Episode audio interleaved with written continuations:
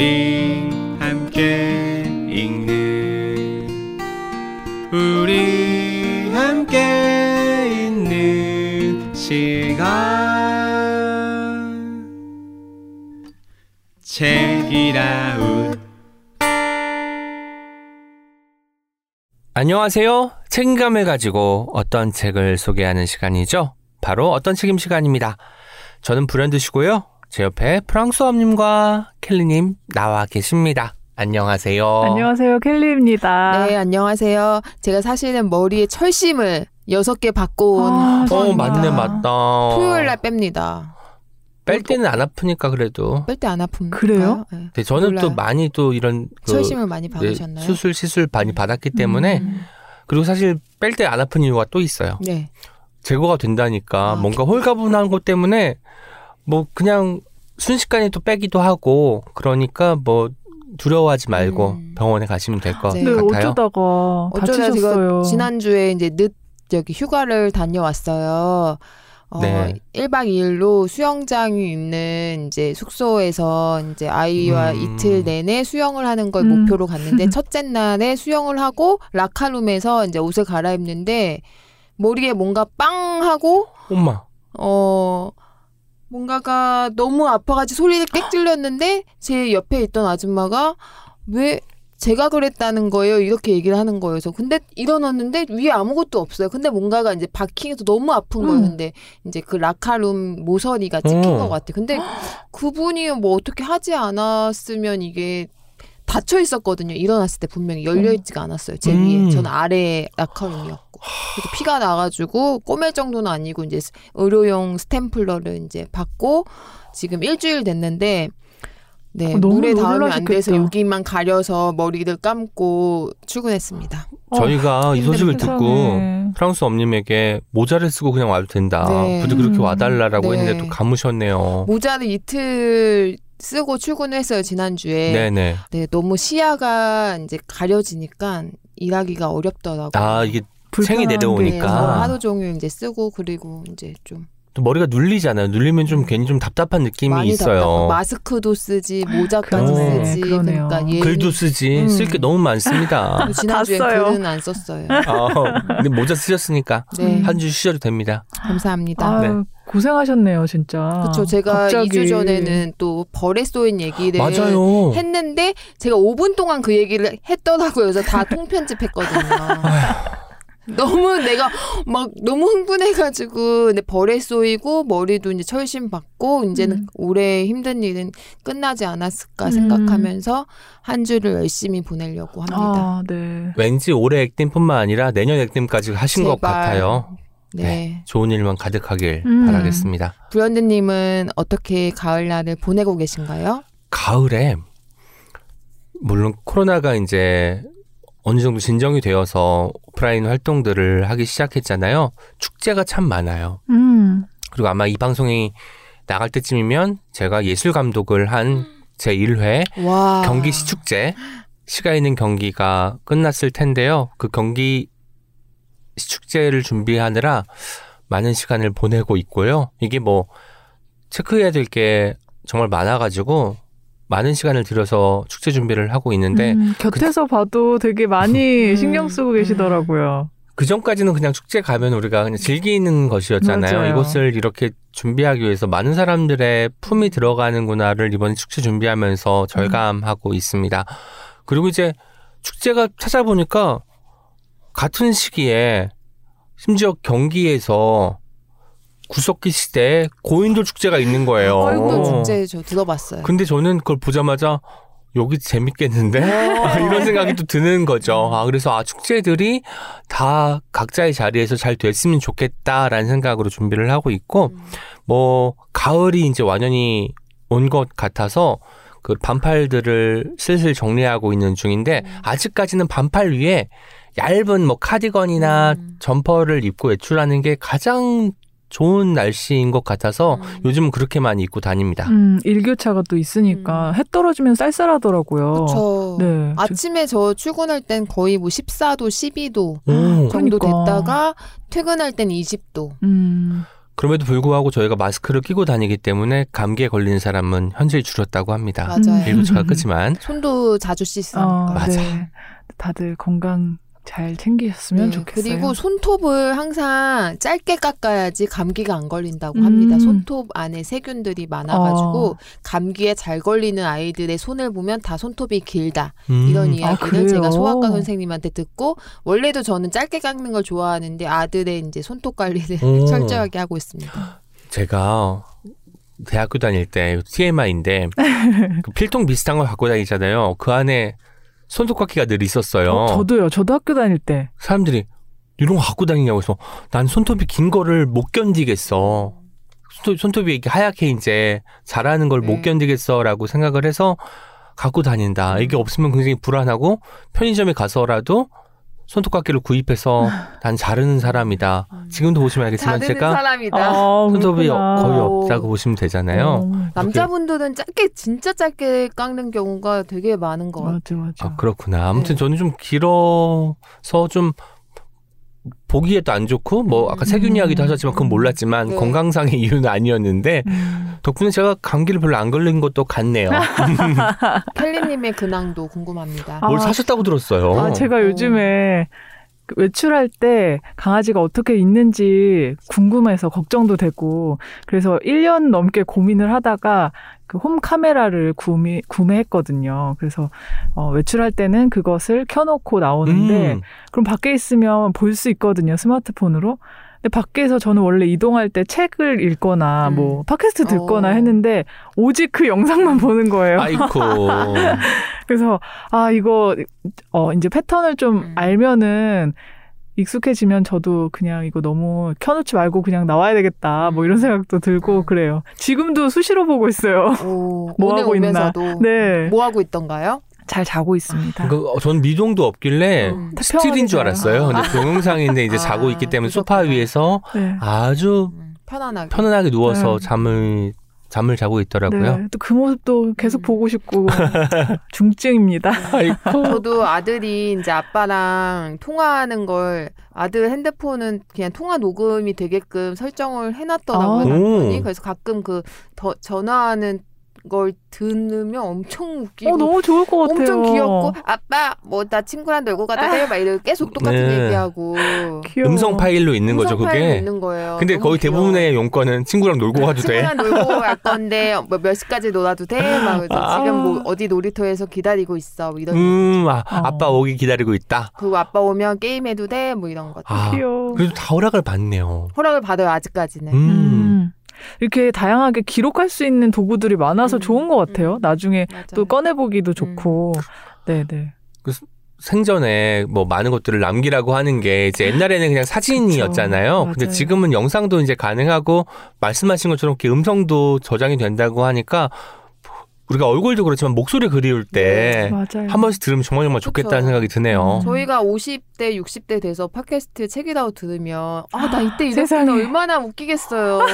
근데 나그 생각 안 했는데. 어떻게 그, 그때까지 팟캐스트가 존재한다면 저희 파일이 유실되진 않겠죠. 그쵸. 다시 듣기 되겠죠. 그쵸. 유튜브도 음. 좀 있으니까. 근데 뭐 어떤 책임은 유튜브는 없지만 네. 종기종기는 또 유튜브는 없어지진 10년 안에는 없어지진 음. 않겠죠.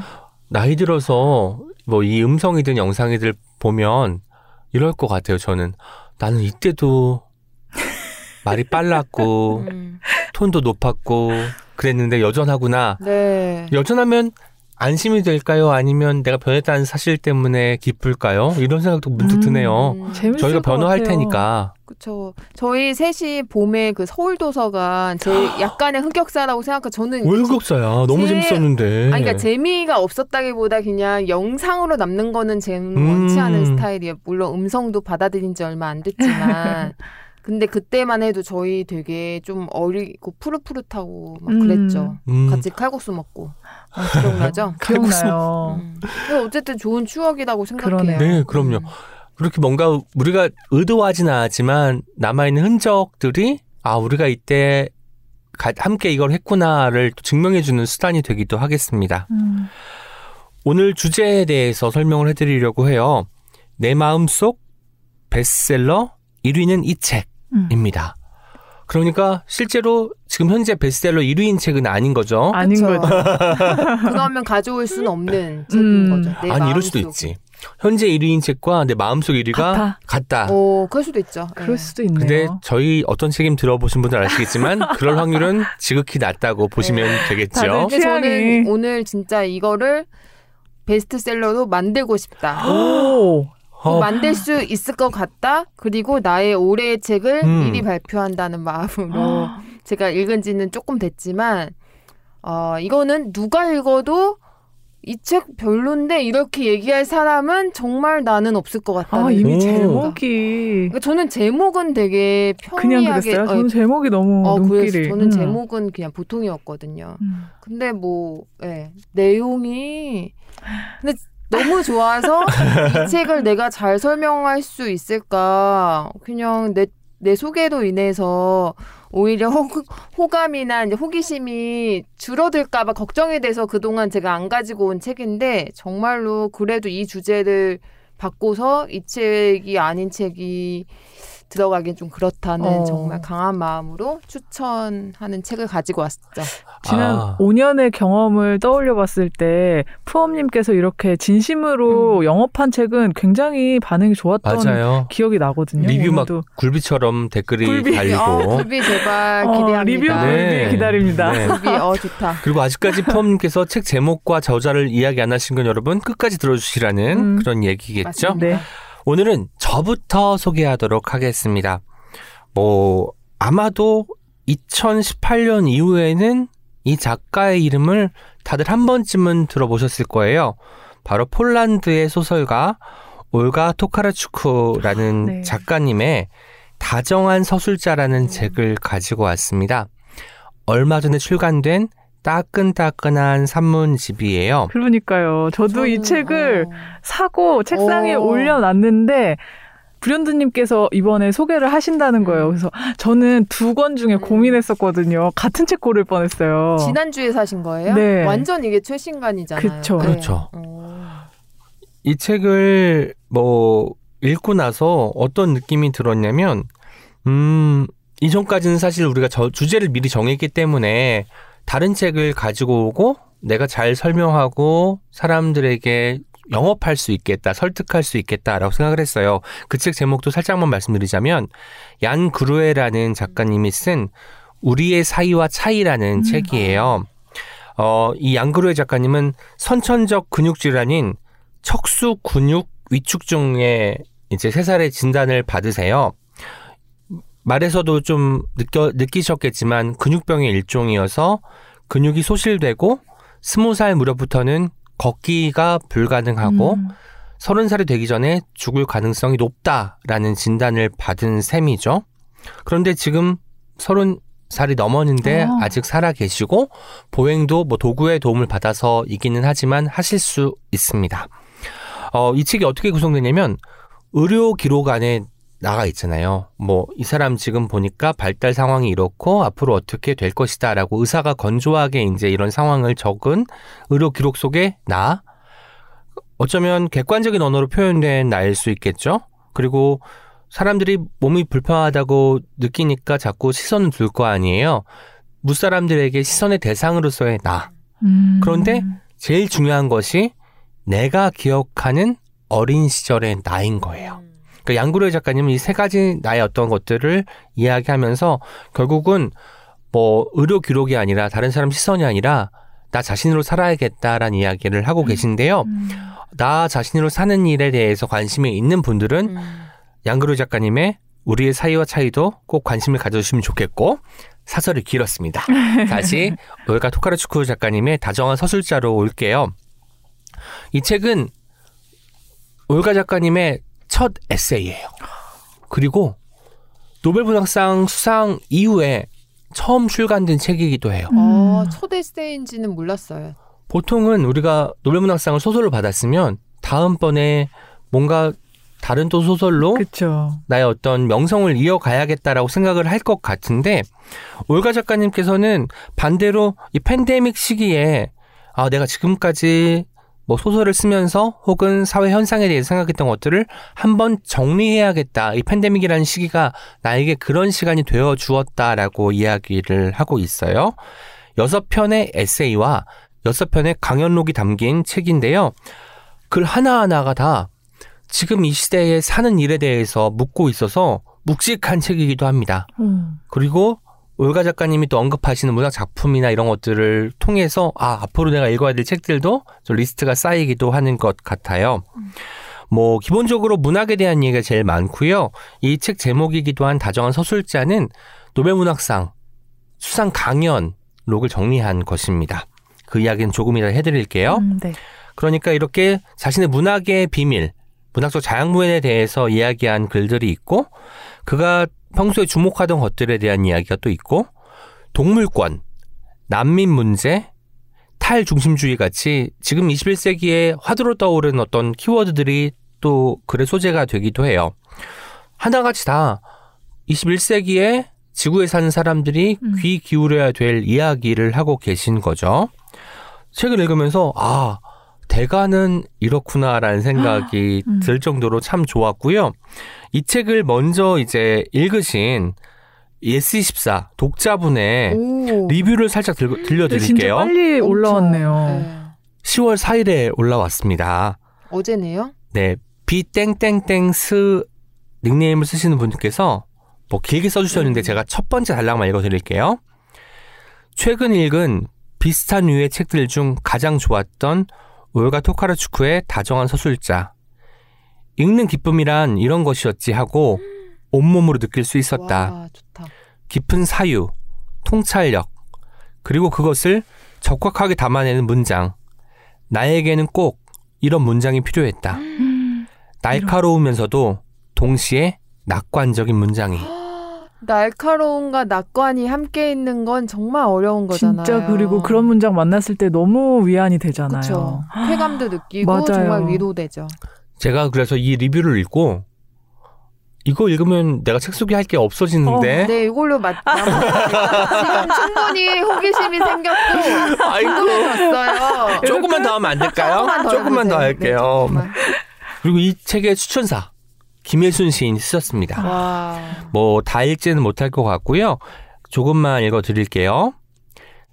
작가는 대놓고 자신의 메시지와 사유의 비밀들을 드러낸다. 이를테면 인간의 고통이 동물의 고통보다 견디기 쉽다는 선언. 세상의 모든 인간이 이토록 엄청난 규모의 범죄에 가담하는 게 가능할까 하는 질문. 타인의 고통이란 존재하는가 하는 의구심. 작가는 이 참담함을 벗어나는 길은 우리가 다중적인 정체성을 갖는 것, 괴상한 것을 존중하는 것, 탈중심주의자가 되는 것이라고 주장한다. 이렇게 이제 이야기를 하시는데 여기서 말씀하시는 것들이 이 책의 어떤 주요 메시지이기도 하고 음. 김현순 작가님께서 시인께서 굉장히 길게 써주셨기 때문에 이 추천서를 보고도 더 믿어움이 음. 생길 수밖에 없는 책이었습니다. 이 책의 첫 번째 글이 오그노지아라는 글이에요. 저는 사실 올가 토카르츠쿠 작가님의 책을 가장 먼저 읽은 게 방랑자들이었고 저희가 한번 그림책 소개하지 않았나요? 맞아요. 잃어버린 아. 영혼. 잃어버린 영혼을 소개한 적이 있었죠. 맞아요. 네. 그것도 이제 올가 작가님의 책이기도 하니까. 그림책이죠. 근데 저는 방랑자들을 읽고 그게 이제 멘부커상을 받기도 하고 노벨문학상을 받을 때 언급된 작품이기도 하니까 떠올랐는데 방랑자들은 기본적으로 100여 명 이상의 사람의 이야기예요. 그리고 어떤 거는 뭐 몇 줄짜리 이야기이고 어떤 거는 뭐 열, 열 페이지 이상이 되는 이야기도 있고 이렇거든요. 근데 그분들의 공통점은 여행하는 사람, 방랑하는 사람인 거죠. 그리고 다 읽었을 때 왠지 이 인물과 이 인물이 왠지 연결되는 것 같고 어. 무수한 조각들이 모여서 퍼즐을 완성하는 느낌이 들었어요. 마치 정세랑 작가님의 피프티 피플처럼 그런 느낌이 들었단 말이죠. 근데 여행을 한다는 것, 방랑한다는 것은 흐르는 거잖아요. 음. 여기에 고정되지 않고 머물지 않고 흐르는 거고 우리가 고인물은 썩는다는 말도 쓰지만 어쩌면 계속해서 새로운 곳을 찾아서 떠나는 여정이 글쓰기라고 봤을 때 왜 올가 작가님이 여행과 방랑에 포커스를 맞추는지를 알수 있는 음. 부분이기도 했습니다. 첫 번째 글 오그노지아든 그 이야기를 다루고 있는 것 같아요. 어. 오그노지아가 무슨 뜻인가요? 오그노지아는 올가 작가님께서 만드신 단어이기도 하고 음. 인식에 이르는 지각 및 인지 과정의 장애를 뜻하는 의학 용어가 있잖아요. 실어증. 어. 실어증의 반대 개념으로 만든 용어입니다. 음. 실어증의 반대 개념이니까 어쩌면 어디서든 말들이 출몰할 수 있는 이 가능성을 담고 있는 단어이기도 한 거죠. 음. 그리고 보통 우리가 문제를 접근할 때 한 가지만 보고 이걸 해결해야 돼 하지만 종합적이고 다중적인 접근을 유도하는 방식의 용어이기도 합니다. 어, 되게 핵심적인 용어이네요. 아까 네. 말씀해주신 올가 작가님이 주장하는 이야기에 딱 이 단어가 담겨 있네요. 네. 맞습니다. 그 오그노지아 단어와 연결되어서 음. 방랑자들을 떠올리면서 음. 읽으면 좋을 부분을 제가 몇 줄 읽어드리도록 하겠습니다. 내게 문학이란 세상에 대한 이야기를 직조하는 끊임없는 과정이다. 상호 간의 영향과 연결이라는 통합적 관점으로 세상을 조망하는 에너지가 문학만큼 강력한 장르는 없다고 나는 생각한다. 가능한 한 폭넓게 이해된다는 점에서 문학은 본질적으로 네트워크와 유사하다. 네트워크가 연결이잖아요. 네, 아, 네. 왜 방랑자들에서 올가 작가님이 100명의 음. 다른 사람들의 이야기를 한 곳으로 모았는지가 드러나는 부분이고 이 네트워크라는 게 어떤 건 끈끈할 수도 있고 어떤 건 느슨할 수도 있고 그렇잖아요. 아 그런 것들을 문학을 통해서 이야기하고 싶으셨구나라고 이제 생각을 하게 되었습니다. 음. 책을 읽으면서 또 좋았던 부분 중에 하나는 이런 이야기를 하세요. 우리가 문학 이야기를 하면서 보통은 책을 읽으면 그 책이 사람에게 영향을 끼친다고 우리는 생각을 해요. 뭐내 그렇죠. 인생의 책, 뭐 나를 글쓰게 만든 책, 독서의 재미를 붙이게 만든 책. 음, 나를 우리가 사실 책.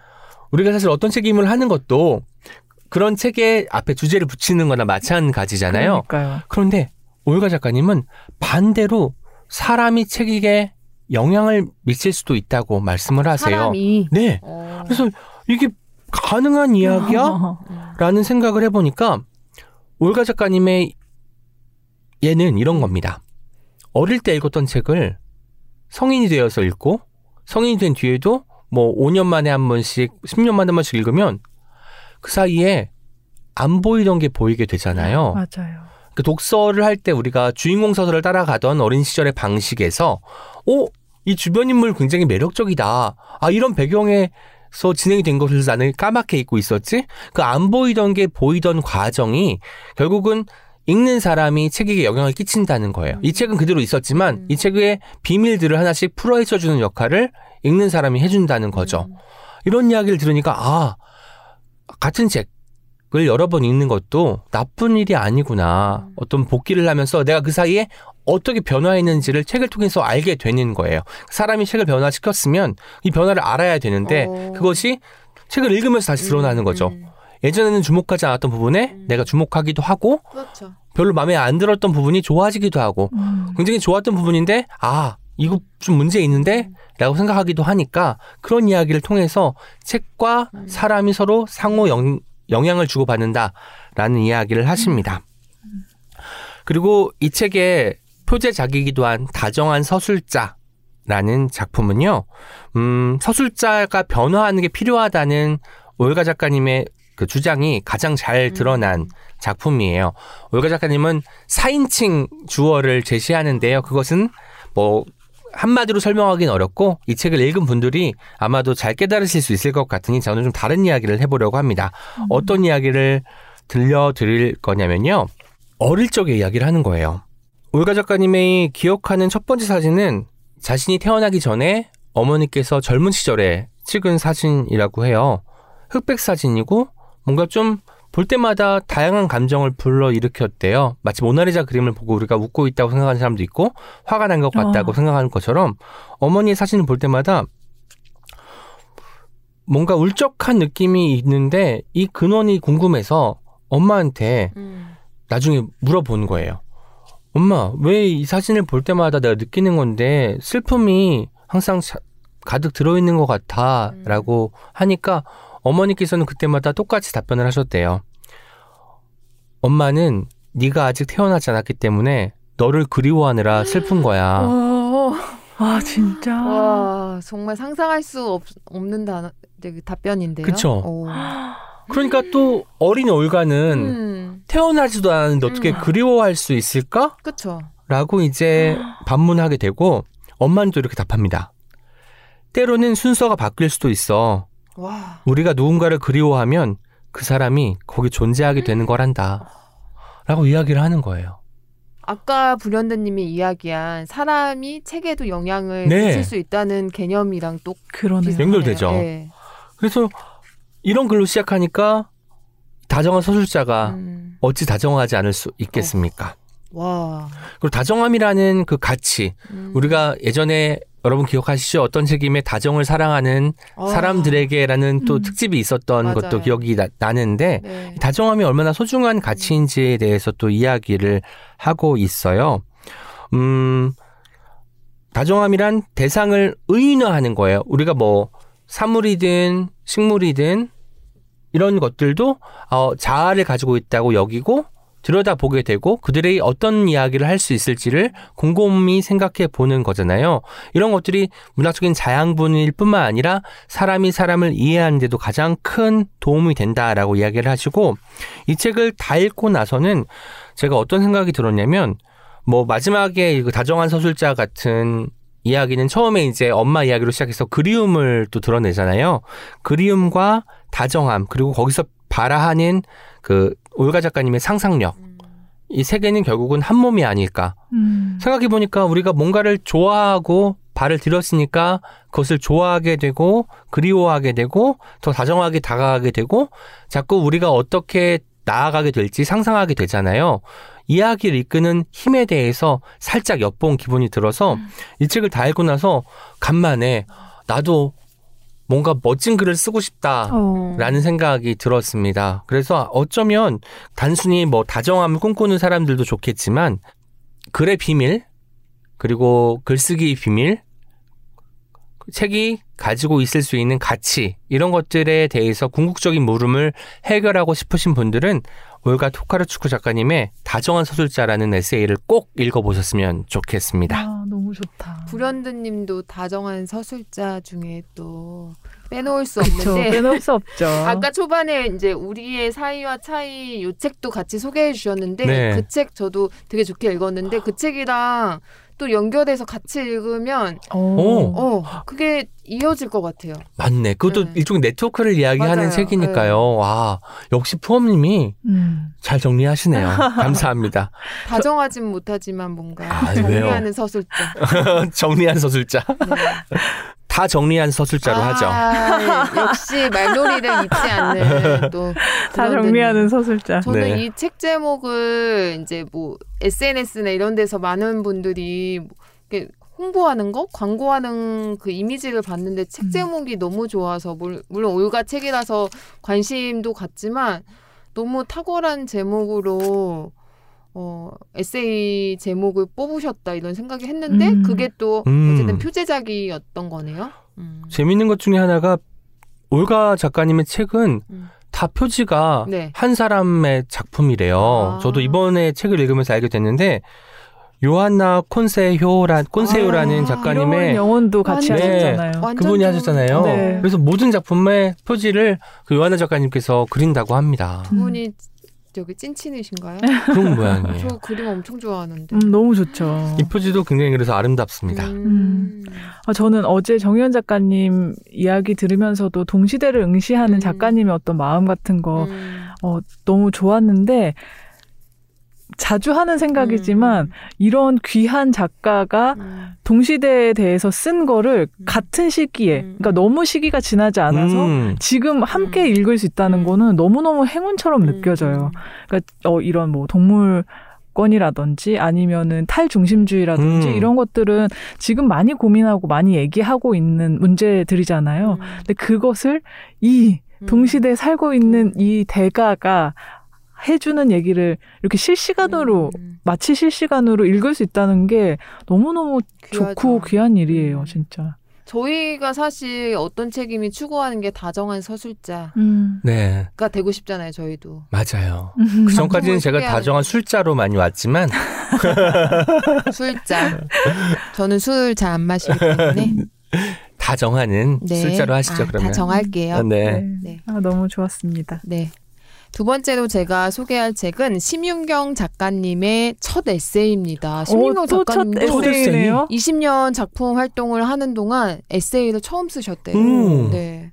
신기하네요. 저는 올해 이 책이 나오자마자 읽었는데 아, 정 기대하고 읽었죠. 심윤경 작가님의 책이니까 이게 8월 19일 날 나왔는데 따끈따끈한 책이네요. 네, 제가 올해 연말에 이제 친한 친구들 그 양육자로 살고 있는 음. 친한 친구들한테 이 책을 돌리려고 마음을 결정할 정도로 너무너무 좋았던 책이고 어, 이 책은 제가 이제 올해의 책을 아직은 10월이니까 결정을 하지 않았지만 정말로 두세 번 읽었는데 제가 음. 어제 스맨파를 제가 본방사수를 웬만하면 하는데 저 스맨파 춤추는 거 네네. 영상 보는 거 좋아해서 보는데 그 스맨파 제 본방을 포기하고 다시 읽었는데도 이렇게 뭉클해서 눈물이 또 아, 내용 다 알, 알고 밑줄치면서 엄청 읽었는데도 또 읽었는데도 너무 좋았어요. 어떻게 어떻게. 네, 사실 저도 이 소설가 심윤경 작가님의 나의 아름다운 할머니라는 에세이와 또 최근에 제가 너무 좋았던 책이 시각 예술가 박혜수 작가님의 묻지 않은 질문, 듣지 못한 대답이라는 음. 예술서가 있는데 저는 두 작가님이 더- 서로 한번 대화 나누시면 음. 통하실 거라는 생각도 아, 들거든요. 그래요. 예. 결국엔 이제 사람 얘기, 관계 얘기, 그 마음 이야기고 사람의 마음 심리에 관심이 많은 사람들이 모든 작가들이 그렇지만 또또 그렇지도 않거든요. 거기에 더 사실. 집중하는 네네. 분들이 네. 계시죠. 그래서 그 두 책이 저의 올해 책 후보 중에 두 권인데 저희 청취자분들이 더 많이 좋아할 책은 예, 아무래도 나의 아름다운 할머니일 것 같아서 음. 이 책을 제가 8월에 읽고선 너무 좋아서 제 개인 SNS에 이미 많이 이미 많이는 아니지 한 번 올렸는데 어 제가 정말 너무너무 좋은 책은 읽고 나서 빨리 얘기하고 싶어서 SNS에 올리게 됩니다. 되는데 네네. 올리고 나면 또 뭐 인터뷰 하기도 약간 그렇고 아. 뭔가 어떤 어. 책이면 또 갖고 오기가 그러는데 이 책은 어, 사실상 제가 SNS 말고는 소개한 적이 없더라고요. 그래서 네. 가지고 왔고 일단 제목에 관한 이야기부터 하려고 하는데 제목만 들으면 아 그냥 할머니 얘기구나. 음. 좋아하는 할머니, 할머니의 좋은 점을 썼겠구나. 아, 나는 할머니에 대해서 특별히 뭐 애정이나 애착이나 뭐 그리움이나 여러 감정들이 없는 사람은 전혀 관심이 들 만한 제목은 저는 아니라고 생각하거든요. 음. 두 분은 솔직히 할머니라고 했을 때 막 엄청난 좋은 추억이 있으세요? 저는 진짜 할머니와의 추억이 없거든요. 어. 진짜 거의 없는데 이 제목에 나의 아름다운 할머니라고 음. 적혀 있는 것만 봐도 마음이 약간 어, 두근거렸어요. 오, 진짜. 음, 음. 그러니까 이거는 내가 그 기억이 별로 없으니까 음, 음, 음. 들어보고 싶기도 한 것 같아요. 저는 외할머니 기억이 참 많이 나는데 지금 요양병원에 계신 할머니인데 음. 제가 이제 초등학교 1학년 때였나 아무튼 그날 뭔 도시락 같은 게 필요해서 이제 학교에 가져다 줄 필요가 있었던 거예요. 아 도시락이 아니라 제가 준비물, 준비물을 놓고 갔는데 어머니께서 그때 이제 장사를 하셨기 때문에 몸을 움직일 수 있는 상황이 아니었죠. 그래서 외할머니가 급하게 저한테 어떤 걸 가져다 주셨는데 너무 그럴 정도로 다급하게 오신 거예요. 정말 버선발로 나오는 것처럼 그걸 보고는 이렇게 되게 급한 것은 아니었는데 내가 어떻게 그렇게 필- 필요하다고 이야기를 했나 보다 해서 그 정도로 할머니와 저는 끈끈했고 음. 참 대화를 많이 했어요. 할머니가 젊을 때 어떻게 사셨는지 이야기부터 시작해서 저한테 들려주시면 그게 그렇게 재밌는 거예요. 재밌죠. 다- 다정한. 얘기. 네, 다정한 서술자인데 네. 항상 뭔가 이야기의 결말은 할머니가 어쨌든 이룩한 것이어서 좋았어요. 멋지다. 뭐 내리막을 타다가도 갑자기 음. 반등해서 올라간 음, 다음에 음. 성공하는 이야기. 그래서 어. 이런 성공하는 이야기를 들으면서 할머니가 너무 위대해 보였고, 그래서 할머니가 이렇게 그 호방하실 수 있고, 그리고 그 호방함을 다정함으로 바꿔서 나에게 나눠줄 수 있구나라는 생각도 들었습니다. 좋았겠다. 저는 이제 어떤 책이 되게 어, 너무너무 좋다고 평가할 때 세 가지 기준이 있어요. 저만의. 세 가지. 어, 새로운 이야기여야 한다가 첫 번째인데 음.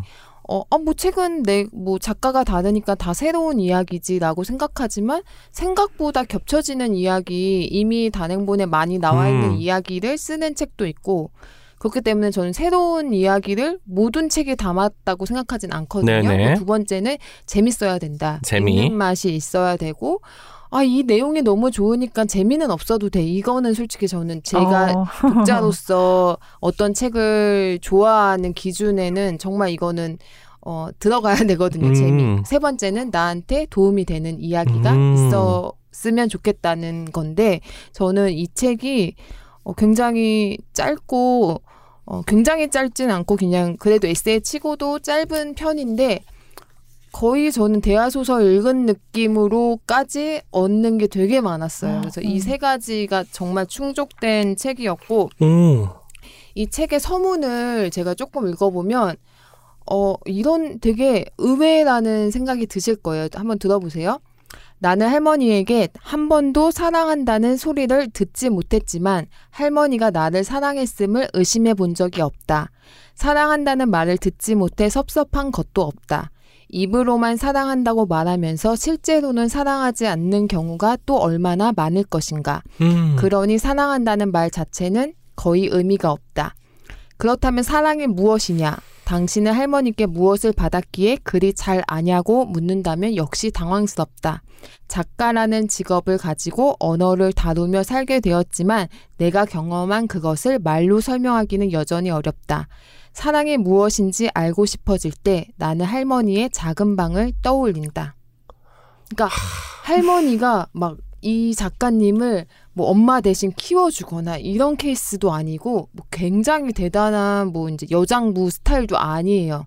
표현을 많이 하신 것도 아니고. 표현을 많이 하신 것도 아니고 말수도 적고 근데 그냥 할머니랑 있으면 평안하고 나 자체도 되게 존중받는 어, 느낌. 음. 사랑받고 있다는 네. 느낌. 그러니까 작가님이 굉장히 이제 까탈스럽고 유난스럽고 뭐 입도 짧고 이런 손녀였는데도 네. 할머니는 어 그것들을 그냥 애니까 당연하다 음. 이렇게 표현을 해줬고 그 심진경 작가님의 어머니는 약간 요즘 시대로 얘기하면 tiger mom 약간 교육적인 거에 엄청 엄하고? 엄마 엄하고 음. 예, 공부를 잘하니까 네. 더 잘하게끔 하고 이런 스타일이었는데 그 안에서 이제 또 뭐 많이 혼났겠죠 딸로서는 근데 그럴 때마다 할머니는 아 애미가 유난해서 요런 음. 이야기를 혼잣말로만 하는 거예요 엄마를 뭐 뭐라고 하거나 간섭하거나 그러진 않은데 아 그럴 때 이 손녀는 아 내가 이상한 거 아니고 내가 못한 거 아니고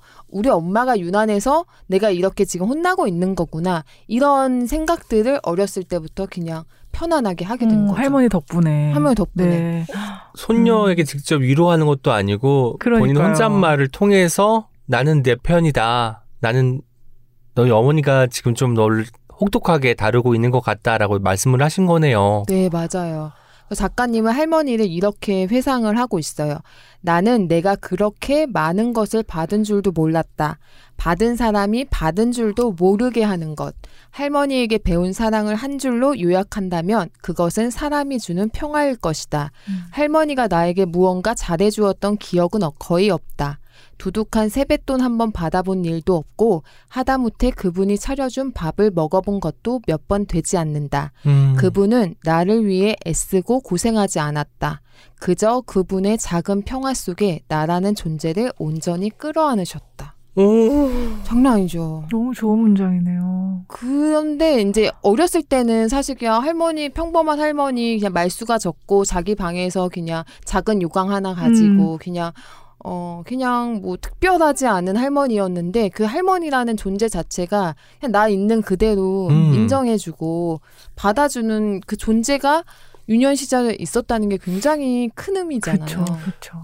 살가움을 보통 떠올릴 텐데 그 존중감을 할머니로부터 받았다라는 느낌이 있는 지점은 굉장히 특별하네요. 그렇죠. 그리고 이제 할머니도 어렸을 때 이제 고생을 많이 하셨는데 그 젊은 시절 고생 한 것들을 보통의 할머니면 다 막 내가 이때 이랬고 뭐 내가 여태까지 살아온 그런 얘기를 한 번도 한 적이 없대요. 음. 고생했던 거는 그냥 고생한 거고 과거고. 지금 젊은 사람들이 이렇게 그 안에서 고생이 충분히 있을 텐데 보통 뭐 자식들이 힘들어하면 부모들이 어느 정도는 야 내 시대에는 이런 어, 얘기 하잖아요. 우리 때는 그런 더 힘들었다. 해본 적이 이런 없는 할머니인데 그게 굉장히 어려운 일이라고 음. 저는 생각하거든요. 어렵죠. 어려운 그쵸. 일이에요. 지금 나도 그렇게 하고 있냐 하면 약간 의심스러울 때가 있잖아요. 그렇죠. 어, 뭐 어린이들한테 뭐 이상한 얘기 하거나 뭐 그런 사람들 많으니까 네. 안 그런다는 게 더 드물고 특별한 일인 거죠. 네. 네. 그래서 이제 작가님은 할머니가 베푼 관용이 이 작가님에게 심리적인 안전판이 되었다고 어, 네. 얘기를 하고 네. 혹시 잘못을 저지르더라도 관용으로 받아들일 수 있다는 믿음을 무언가 내가 새롭게 새로운 것을 시도할 수 있는 자신감의 씨앗이 되었다고 표현을 음. 하시고 음. 근데 이 작가님도 이제 딸을 키우는데 네. 딸의 이제 애칭이 꿀짱아예요. 꿀짱아. 꿀짱아? 네. 근데 이 자녀분이 사춘기를 겪 으면서 난 좋은 부모가 되고 싶은데 어떻게 하면 좋을까 이런 갈등을 할 때 이제 할머니가 주었던 편안함. 음. 음. 그러니까 막 거창하고 잘나서 이 부모가 잘나고 뭐 할머니 할아버지가 뭐 어떤 걸 가지고 있어서 음. 이 자녀가 행복해지고 뭐 잘 자라는 그게 아니고 어, 만만한 상대가 될 수 있는 부모가 되는 것도 굉장히 아이한테는 편안할 수 있는 거죠. 그래서 그런 이제 사춘기 음. 시절 이제 자녀를 어, 키우면서 그 어려운 에피소드도 나오면서 그한 그럴 때마다 이제 할머니의 사랑과 관용을 떠오르면서 음. 이제 부모로서 내가 이제 이 작가님도 사실 tiger mom이 될 수 있는 기질이 있으신 성격이실 거예요. 근데 이제 할머니의 기억을 통해서 음. 어, 어떤 부모가 될까 이런 생각들을 하는데 저는 어, 사춘기 아니면 초등학교 뭐 고학년 아이를 키우는 부모라면 정말 이 책은 어. 읽으면 정말 피가 되고 살이 되는 책이라고 생각하고 제가 이 책을 읽었음에도 불구하고 제, 저랑 이제 교육관이 되게 비슷한 이야기가 있고 그렇지만 저도 되게 힘들어질 때마다 내가 이 책을 계속해서 읽어야겠다 이렇게 생각할 정도로 어, 좋았어요. 어. 시민광 작가님의 나의 아름다운 할머니와 더불어 그 교육관 이야기 하시니까 어제 정유현 작가님의 하대 탄생도 같이 읽으면 참 좋겠다. 맞아요. 저 그러네요. 연결되네요, 아, 또. 맞아요. 그리고 아 제가 이 작, 이 16개월 작가님이 되게 막 화려한 게 쓰는 문체가 아니시잖아요. 네네. 저는 그래서 더 좋은데 음. 어 그런 문체로 이 에세이가 담겨져 있기 때문에 정말 이게 어 220쪽 정도의 책인데 이게 저한테 정말 다가온 건 저는 세 페이지가 넘어가기 전에 다 밑줄을 긋고 막 오. 위에도 귀 접고 아래도 접고 막 그럴 정도로 너무 좋았던 와. 문장들이 진짜 많거든요. 음. 한 대목만 들려주실 수 있을까요? 네. 좋은 부모가 아이에게 주는 것들은 여러 가지가 있겠지만 그중 가장 차원 높고 아름다운 것은 바로 편안함이라고 생각한다. 몸과 마음을 편안하게 해주고 여러 가지 두려움을 떨치게 해주는 것. 부담 없는 편안함. 부모가 아이에게 무언가 좋은 것, 훌륭하고 귀한 것을 해주는 것이 물질적 응원이라면 부담 없는 편안함은 아이가 받은 것들을 가지고 마음껏 제 기량을 발휘할 수 있도록 해주는 내면적 지원이다. 음. 그리고 이제 이 작가님 친구 에피소드가 잠깐 나오는데 요것도 되게 감동적이어서 같이 네. 이야기해 볼게요. 친구는 대학원 진학이라는 부담스러운 과업을 눈앞에 두었을 때 아버지에게서 거뭐 될 필요 없다. 라는 말씀을 듣고 마음이 편안해지고 용기를 얻었다. 많은 부모가 물질적 지원을 아끼지 않으며 아이의 성공과 성취를 빌겠지만 아이의 마음이 편안해져서 제 기량을 마음껏 발휘할 수 있게 하는 신의 한 수를 둘 수 있는 것은 이와 같은 진짜 좋은 부모들이다. 음. 그러니까 이 거의 중년이 되었을 때 작가님의 음. 친구분이 이제 심리 이제 아동 음. 그런 걸 공부하겠다고 했는데 그 친정 아빠가 너무 기뻐가지고 등록금을 마련을 해가지고 어. 음. 이걸로 공부해라 그러고선 이제 그 늦은 나이에 공부를 시작했으면 뭔가 돼야 될 거 뭐 교수라도 돼야 될 거. 같잖아요. 그, 그 부담감 가질까봐 뭐 될 필요도 없다. 그러니까. 공부하는 거 자체로도 너가 하고 싶은 거 해라. 어, 이럴 수 있는 부모가 어디 있겠어요. 그러니까요. 중년의 응. 자녀에게 그쵸. 아, 저는 진짜 편안함. 편안함. 저희 아버지 어머니도 좀 겹쳐지는 게 뭐 제가 직장에 다니다가 음. 그만둘 때였어요. 2016년 이제 한 10월께였는데 부모님한테 말씀을 드리니까 당연히 음. 이 다음에 걱정하시죠. 뭘 하실 음. 뭘할 건지가 걱정이 되실 거 아니에요. 그런데 두 분이 다음 얘기를 하나도 안 하시고 음. 그래 네 결정이면 아. 그렇게 하는 게 맞지. 음. 일단 좀 쉬면서 음. 뭐네 몸을 좀 돌봐라라고 네. 해주시는 거예요. 너무 그게 평생 잊지 못할 감사함이잖아요. 네, 보통은 닭다리 그쵸. 올 것이다 생각이 다음 들었는데 계획 플랜에 예. 포트폴리오를 짜라. 저는 그랬을 것 같거든요. 아, 그래요? 어. 음. 이제 근데 물론 안 음. 그러겠죠. 이론을 아니까. 네. 이게 심윤경 작가님이 첫 에세이를 쓰겠다고 생각했을 때, 아, 할머니 얘기를 가져와서 이런 얘기를 좀 해보고 싶다라고 맞아요. 생각했던 네. 그 마음이 약간 음. 느껴져요. 그러니까 이 얘기는 내가 어떤 사람이 될 것이냐에 네. 대한 얘기이기도 한것 음, 같은데, 여기에서 들려준 이 모든 얘기들을 독자 입장에서 아 나도 이런 사람 될 수 있어 이 음. 이야기 읽었으니까 음.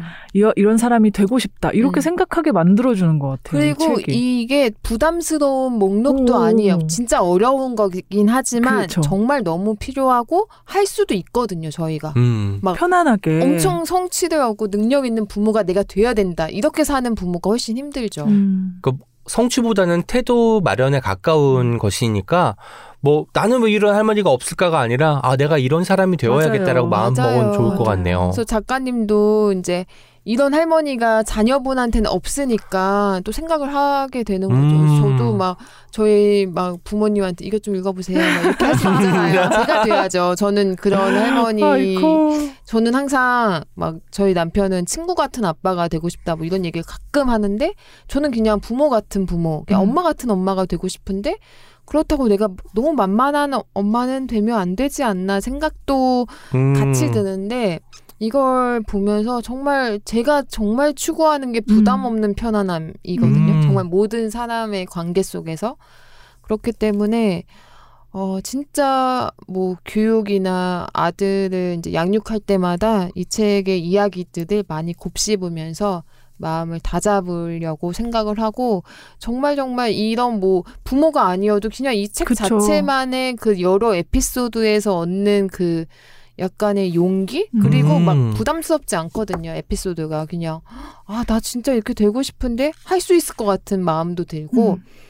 문장도 너무 좋기 때문에 여러분들이 꼭 한번 읽어보시면 어. 좋을 것 같습니다. 네. 와 뭉근해집니다. 음, 그러네요. 약간 갑자기 책 소개가 부담되기 아. 시작했어요. 저는 오늘 이종철 만화가님의 제철동 사람들을 음. 소개하겠습니다. 까대기 그분 네, 맞습니다. 역시 또 우리 까대기 찐팬이 켈리님께서 네, 그 까대기가 제 마음속 베스트셀러의 음. 상위 목록에 있어요. 여전히 네, 있어요. 꽤 됐지만 그리고 자꾸 떠오르고 음. 음. 어, 계속 생각하게 되고 음. 그리고 또 그 이야기가 아직도 너무 현재 진행형인 맞아요. 이야기들이라서 택배 노동자들의 어, 힘든 현실에 대해서는 너무 지금도 뉴스에 많이 나오고 있잖아요. 그래서 자주 생각하는데 바로 그 이종철 만화가님이 3년 만에 음. 까대기 이후에 출간한 장편 만화입니다. 만화가님이 어릴 때 포항 제철 공단 지역에서 성장했다고 해요. 그래서 이 만화의 제목에 있는 이 제철동은 바로 경상북도 포항시 남구 제철동 지역을 가리키고 있는 거예요. 책의 작가의 말에서 나에게 제철동 사람들은 만화가로서 오랜 숙제였다라는 문장이 있어요. 숙제였다. 네, 그만큼 이 작가님이 나의 역사 그리고 뿐만 아니라 자신을 성장시킨 모든 사람들의 역사를 이 제철동 사람들이라는 작품으로 기록하고자 했던 마음을 되게 오랫동안 품고 있었던 게 아닌가 싶었어요. 음. 그래서 이야기가 작가님의 엄마의 역사로 시작합니다. 음. 네. 앞부분을 소개해드리면요. 엄마의 이름은 순이입니다. 순이 씨는 포항에서 나고 자랐어요. 근데 가난한 집의 육남매 중 막내딸이었고요. 순희 씨는 자존심도 강하고 공부에 욕심도 많고 꿈이 선생님이었던 아주 음. 야심찬 사람이었는데요. 집안이 너무너무 가난했기 때문에 대학교에 진학할 수가 없었어요. 그래서 고등학교를 졸업하고 포항의 한 은행에 취직을 합니다. 우연인 듯 운명이겠죠. 같은 지점에 창규 씨라는 사람이 새로 오는데요. 음. 그와 뭐 자연스럽게 사랑에 빠져서 둘이 결혼을 하게 되는 거죠. 그리고 순희 씨와 창규 씨의 아들이 이 제철동 사람들의 주인공 화자인 강희입니다. 이 강희가 이종철 만화가님으로 추측되는 인물이에요. 오. 화자 강희가 이 제철동 사람들에서 어, 자기가 바라본 마을 사람들 그러니까 제철소를 중심으로 이 구성되는 동네이기 때문에 필연적으로 등장할 수밖에 없는 공장 노동자 그리고 하청 노동자들의 이야기. 어, 이 제철동 동네에서 분식집이나 미용실, 식당 등을 운영하는 자영업자들의 이야기. 그리고 그곳에서 성장하는 강의 또래의 어린이 청소년들의 이야기가 진짜 낱낱하게 펼쳐지는 작품이에요. 낱낱하게. 음. 아. 특히 이 강희 부모님이 이제 은행에서 만났잖아요. 안정적인 직장이었을 텐데 직장 그냥 꾸준히 다니셨으면 또 좋았을 텐데 사업을 해요. 아이고. 직장을 관두고 그러다 쫄딱 망합니다. 그래서 제철동으로 이- 이제 와서 식당을 차려요. 근데 그 식당이 김치찌개 맛집이에요. 완전 오. 공장 노동자들 사이 hot 음. place가 되는 거죠. 혹시 식당 이름이 상주 식당인가요? 맞습니다. 표지에 아. 나와 있고요. 이후에 지금까지 실제로 30년 넘게 부모님이 이 상주 식당을 운영 중이라고 해요. 오호. 이 상주 식당인지 정확하게 이름은 모르겠지만 지금까지도 그 김치찌개 식당을 운영하고 있고 이 뒤에 작가의 말에 그런 얘기가 나오거든요. 엄마가 너무 힘들게 음. 거의 휴일도 없이 30년을 식당을 운영했으니까 아 이제 좀 쉬시라고 말씀을 드리면 아니 우리 식당에 신입으로 와가지고 대리되고 가장 과장되고 부장돼서 회식 끌고 오고 이런 손님이 있는데 내가 어떻게 관두냐. 그 정말 그 역사와 역사에 대한 자부심이 느껴지는 일화였는데 너무 좋죠.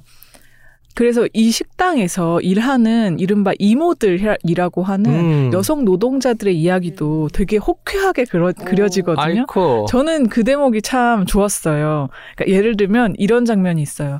강희가 이제 초등학교 시절인데 친구네 집에 놀러 갔다가 친구네 집에 만화책이 너무 많은 거예요. 막 슬램덩크가 전권이 다 있는 거예요. 완전 부러운 그런 친구네에서 놀다가 그 친구가 자기는 꿈이 만화가다라고 하- 해서 아 나도 만화가 너무 좋고 만화가가 되고 싶다라는 꿈이 생겨요. 그때부터 강희가 맨날 만화를 그렸어요. 매일같이. 음.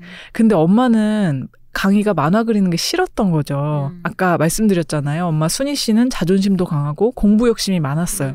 근데 본인이 공부를 못했으니까 내 자식들은 음. 공부를 좀 마음껏 했으면 좋겠다라는 욕심이 있었을 것 같아요. 음. 근데 아들이 자꾸 그림만 그리는 어. 거잖아요. 그래서 아들이 막 공부도 안 하고 그리니까 강의를 막 혼내는 거예요. 음. 만화 그려가지고 뭐 음. 한다고, 어? 공부를 해야 뭐라도 될 거 아니냐. 그랬는데 그때 그 주방에서 일하는 이모 한 분이 와가지고 어. 강의편을 들어주는 와. 거예요. 오, 너무 좋아. 야, 너는 세상에 강의가 하고 싶은 게 있다는데, 애기가 음. 하고 싶은 게 있다는데 응원은 못 해줄 망정, 왜 혼을 내냐. 음. 너 혹시 아냐? 강의가 이름난 만화가가 될지? 라고 편을 들어줘요. 그리고 그렇게 되었습니다. 그리고 아. 그렇게 되었죠. 그리고 그 엄마와 이모의 역사를 또 책에 그려낸 거잖아요. 음. 근데 이제 엄마가 그 얘기 듣고, 아니, 강의 저놈이 무슨 수로 만화가가 되겠어. 라고 또 해요. 음. 그랬더니 이 이모, 이모는 아니, 사람 인생 어떻게 될 줄 알고 음. 그런 말을 하냐. 너 네 자식이라고 함부로 말하지 말라고. 멋있다. 아이고. 오히려 엄마를 혼내는 거예요. 음. 그러면서 엄마를 이제 강의 방에서 쫓겨 쫓아내면서 이모가 강의를 향해서 윙크를 날려요. 아. 좋다, 좋다. 네네, 너무 좋죠. 켈리님이 되고 싶은 이모 스타일 아닙니까? 네. 저의 완전 롤모델이었고요. 네. 책의 90쪽부터 이 배경으로 흐르는 나레이션에 이런 내용이 있어요. 이 부분이 굉장히 저는 마음에 좋아서 읽어드리고 싶은데요. 강희의 목소리로 하는 얘기예요. 나는 상주 식당에서 많은 이모들을 만났다. 학교 아이들의 엄마부터 등이 굽은 채로 태어난 이모, 고아로 절에서 자란 이모, 조선족 이모, 여러 이모들을 만났다. 이모들에게는 저마다 사연이 있었고 나는 그 이야기를 듣는 게 좋았다. 이모들을 보며 그런 생각이 들었다. 내가 만난 이모들의 삶과 이야기를 만화로 그려보고 싶다고. 음. 이 책에는 이모들 뿐만 아니라 정말 이 상주식당의 단골이었던 손님들을 통해서 이 공장 노동자들의 어떤 현실이나 삶 같은 것도 굉장히 어, 다정하게, 음. 저도 이 책을 보면서 되게 다정하다고 느꼈는데, 왜냐하면 어떤 인물을 단편적으로 그리지 않거든요. 이 사람이 정말 어떤 삶의 맥락에서 지금 이 위치에 있는지, 이런 음. 행동을 하는지, 이런 삶을 사는지를 정말 다정하게 들여다보지 않으면 자칫 대상화하기도 쉽고, 그리고 이 사람의 어떤 일면만 보여주기가 쉽잖아요. 근데 전혀 그렇지가 음. 않았어요. 그래서 이 작품을 읽- 읽는 내내 불편함이 음. 거의 없고, 오히려 음, 이 등장인물들이 그래서 지금은 어떻게 지낼까? 궁금해지는구나. 어, 이 사람이 예전에 어떻게 살았을까? 막 그런 게 다 궁금해지는 거죠. 저는 책 소개를 듣고 있는데 켈리님께서 소개해주신 근하 작가님의 사랑하는 이모들 어, 자꾸 또 생각나죠. 떠오르고 음. 제가 어릴 적에 읽었는데 양귀자 소설가의 원미동 사람들이라는 또 연작 네. 소설집이 있어요. 이 두 개가 떠오르면서 아 맞아 어떤 동네에 대한 이야기를 한다는 것, 그 동네에서 만난 사람들 나에게 손을 건넨 사람들에 대한 이야기를 한다는 것은 바로 이런 느낌이지 이런 게 소환이 되고 있습니다. 어, 맞아요. 이 책의 추천사에 이런 말이 있어요. 만화 평론가 박이나 선생님께서 쓰신 내용인데요. 다른 사람의 목소리를 듣지 않는 세상에 한 사람 한 사람을 기억하는 작가의 성실함이 빛난다. 이렇게 쓰셨는데 정말로 그래요. 음. 그러니까 이 책- 작품에는 막 어디서 본 듯한 그리고 오늘도 내일도 볼 수 있을 듯한 그런데 왠지 그 사람의 깊은 얘기는 들어보지 못했던 내 주변의 사람들을 보는 것 같은 느낌이거든요. 뭐 어디 식당에 가면은 거기에서 일하는 분들, 음. 사장님들 아니면 지나가면서 보는 뭐 노동자들 근데 이런 깊은 이야기를 들어보지 못했던 사람들의 아주 복잡하고 다양한 음. 입체적인 모습을 그리고 있으니까 저는 그래서 이 책 읽으면서 새삼스럽게 아 누구나의 이야기는 책이 될 수 있구나 음. 누구나의 이야기가 다 음. 책이 돼야 되겠구나 이런 음. 생각이 들었어요. 한, 한 곳에 100명 있으면 100명의 이야기가 있는 음. 거잖아요. 네. 그러니까 누구나의 이야기 음. 그 부분도 저도 굉장히 또 얻어가는 그런 어, 느낌입니다. 네. 그리고 진짜 좋은 작품은 왜 등장인물이랑 그 주변 사람들의 삶을 이야기하면서 왜 이 사회의 되게 내밀한 부분들을 정확하게 음. 건드리는 것 같아요. 이 제철동 사람들이 식당에서 일하는 그 노동자들을 통해서 중년 여성의 어떤 현실 같은 음. 것들을 보여주고 동네 사람들이나 식당 단골들을 통해서 노동, 하청 노동, 산업 재해 뭐 이런 걸로 이어지는 되게 어려운 현실도 정확하게 보여주거든요. 어, 그래서 어, 이 작품이 정말 풍성한 이야기가 음. 담긴 한 권의 책이고 이 책은 또 한 번 저희 마음속에 음. 베스트셀러가 어. 될것 같습니다. 제가 여성 그 이모들의 이야기를 중요하게 했는데 어, 이 작품의 또 다른 한 축은 그 노동이거든요. 네. 당연히 어, 노동자들의 어, 이런 격 제철소라는 공장에서 경험하게 음. 되는 그 어려움 같은 거 그리고 여기에는 노동쟁이 시위하는 현, 현장도 보여주고요. 네. 그리고 산업재해로 다친 분들 어. 뭐 그런 사람들이 어떻게 되는지 그리고 뭐 그런 것들이 많이 그려져 있어요. 이제 강희가 성장을 해서 고등학교를 졸업하고 대학을 가게 돼요. 근데 고등학교 졸업하고 대학 입학할 때까지 한 두세 달의 시간이 있잖아요.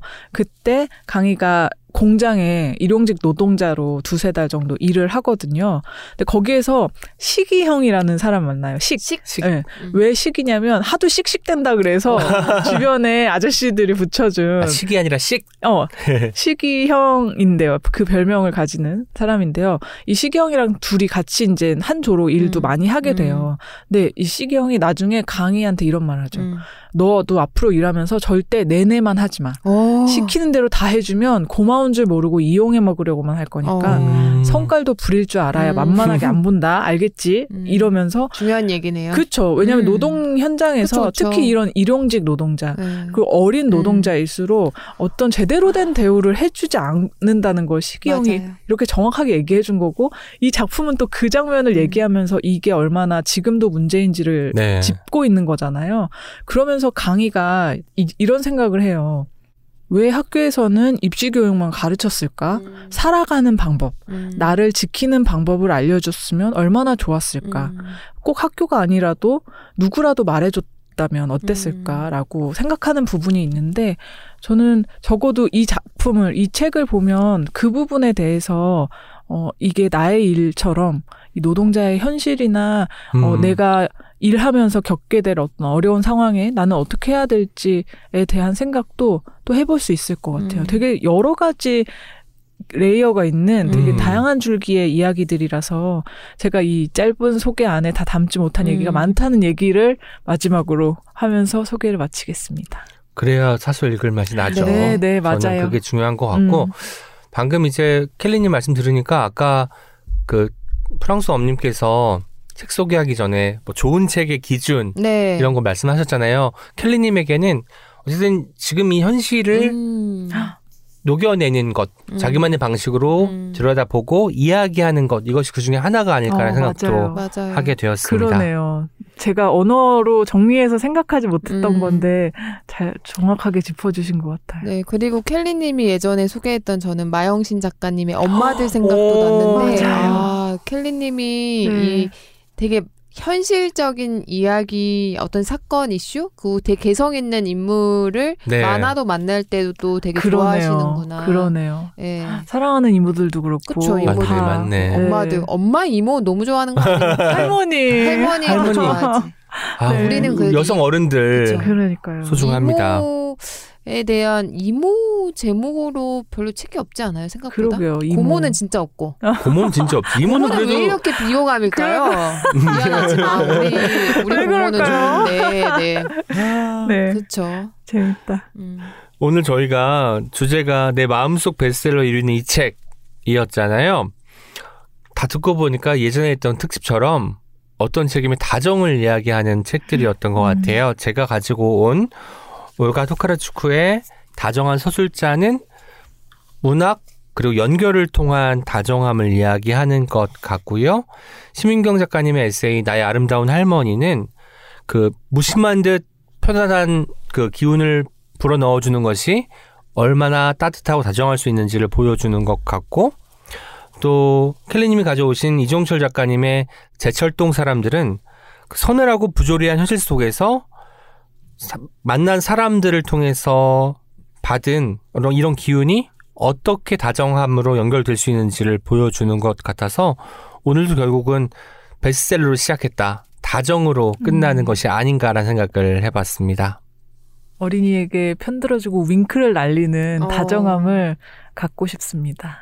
그러니까요. 할수 음. 있습니다, 여러분. 그 오늘 방송을 하고 나니까 어, 정말 다정한 사람이 되고 싶다. 그러니까요. 그리고 아이들, 뭐 이모들 이런 사람들과 더 많이 시간을 보내고 싶다라는 또 생각도 하게 됩니다. 네. 네, 삼촌도 화이팅입니다. 네, 네, 땡이 삼촌도 그럼요. 네. 파이팅. 삼촌들 저희 방송 듣고 있다면 저희 남성 청취자분들이 댓글 예전에 막 뭐죠? 있었는데. 많이 달아주셨는데. 어무식님 비롯해서 실명. 여러분들 오, 아까 시기형 나왔을 때 캐릭터 중에 어, 시기형, 시기형 것 나왔을 때 어무식 작, 어무식 선생님 생각했습니다, 네. 저도. 그리고 또 저희 깜짝 전화 연결했던 셀리님. 셀리님, 셀리 오빠님 요즘 뭐 하시는지 모르겠지만 남성 청취자분들 좀 분발하시고 어, 리뷰 글비 좀 리뷰. 달아주세요. 네, 이모 얘기만 자꾸 네. 네. 책에 나오면 아쉽잖아요, 삼촌들. 음. 네. 진짜 이 제철동 사람들에도 멋있는 좋은 삼촌들 많이 나오거든요. 제가 소개를 안 했지만. 브론드님 같은 삼촌 있으면 얼마나 좋아요. 음, 그럼요. 저는 그 와중에 제철동 사람들 표지에 아이들이 공기놀이 하는 거 공기놀이 개수 다섯 개 만나 세봤잖아요. 다섯 개 맞네요. 디테일. 아무튼 저희 오늘 또 그 다정한 책들 이야기 나눠봤고 2주 뒤에 또 새로운 주제로 멋진 세 권의 책과 함께 돌아오겠습니다. 여러분, 2주 뒤에 또 만나요. 안녕. 우리 함께 읽는 우리 함께 있는 시간 책이라운